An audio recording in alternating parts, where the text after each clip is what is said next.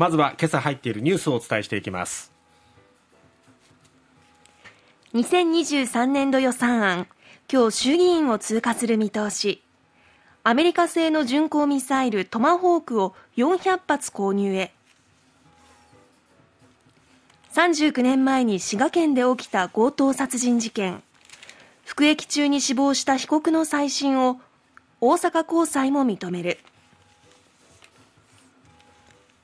佐賀市長オスプレイの佐賀空港への配備計画を受け入れると表明。国の用地交渉が本格化か。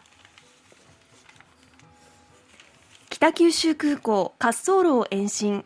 来年度着工へ。大型貨物機の就航が可能となり日本有数の物流拠点空港に。JAXA の宇宙飛行士候補者に2人が内定。医師の20代女性と国際機関所属の40代男性。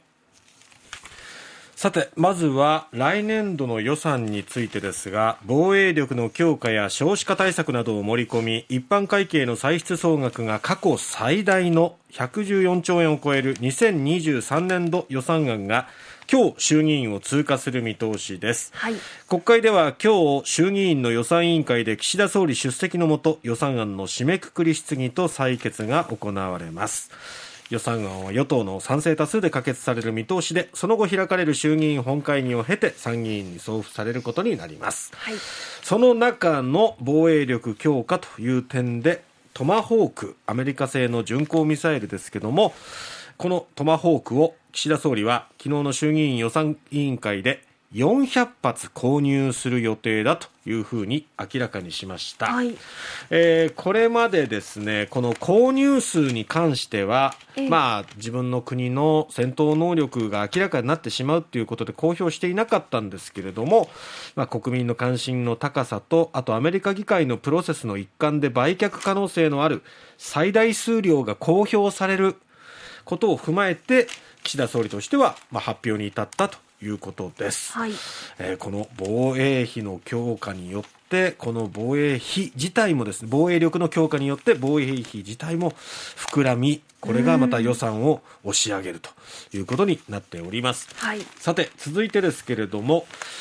毎日新聞の一面滋賀県の日野町で1984年酒店経営の当時69歳の女性が殺害されて金庫が奪われた日野町事件で大阪高裁は昨日強盗殺人罪で無期懲役が確定し服役中に75歳で病死した坂原弘元被告の裁判のやり直し再審を認めた大津地裁決定を支持し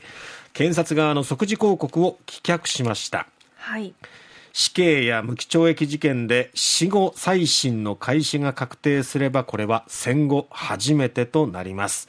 大阪高検が今後最高裁に特別抗告するかどうかに焦点が移っておりますえー、この再審っていうのは請求しても実際にじゃあ再審やりましょうってなるまでに非常に時間がかかるわけなんですが、えー、まあ、今回この再審に関してですね検察側の即時抗告を棄却したということですけどもすでにこの被告坂原さんはもう亡くなっているという状況なんですよね。えー、もっと早くできればなというところもあるんですが、でも遺族としては、なんとかってね、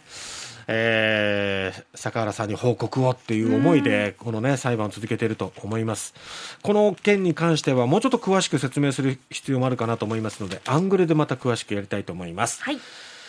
さて続いてですが佐賀市のオスプレイに関するニュース西日本新聞の一面ですが、はい、佐賀市の酒井市長は27日昨日ですね陸上自衛隊輸送機オスプレイの佐賀空港への配備計画を受け入れる考えを表明しました、はい、検討を重ねた結果苦渋の思いだが受け入れはやむを得ないと説明しました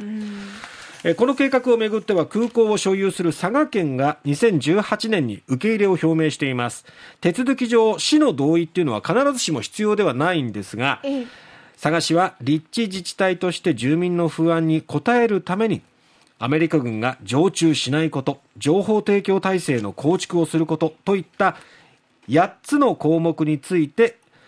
防衛省側に要望を出していたんですね、はい。酒井市長は会見に先立ちこの佐賀市役所で井野防衛副大臣と会談し要望への確約を得たと判断し容認を決めたということです。防衛省は駐屯地に予定する空港の西側33ヘクタールについて漁業者などから用地取得を進めていく方針ということです。現在は千葉の木更津駐屯地に暫定配備されている17機がこの佐賀市に配備される予定ということですね。はい。さて、えー続いて北九州空港なんですが国土交通省はその北九州空港の滑走路を現在の2500メートルから3000メートルに延長する計画の事業化に向け最終調整に入りました。滑走路を延伸すればヨーロッパやアメリカとの長距離飛行が可能な大型貨物輸送機の就航が可能となり日本有数の物流拠点空港の実現へ大きく前進するということになります、はい。えーこの500メートルっていうのでだいぶ違うようですね。ですね。北九州空港って24時間空港なんですけど運用が可能なか空港なんですけれども2500メートルの滑走路では燃料を満載した大型貨物機の離着陸が困難ということで北九州市と福岡県が国に対して延伸を求めてきたんですが、まあ、ようやくこれが認められて事業化していくということですね、今北九州空港って国際貨物取扱量が年を追うごとに過去最高を更新していってるんですが、ええ。ますますね、えーこれが盛んになっていくのかなと思います最後に、はい。JAXA の宇宙飛行士の、まあ、候補者として国産国際機関所属の40代男性と医師の20代男、えー女性が女性ですね。はい。2人がですね内定したということが分かりました。今日記者会見開いて正式発表するということですけども、まあ、これ内定した20代女性が飛行士になると現役最年少としかも月面着陸するその時に乗っている可能性もあるってことですよアルテミねス計画で、まあ、月に降り立つ可能性もあるということで夢は膨らみますけど頑張ってほしいですね。はい。はい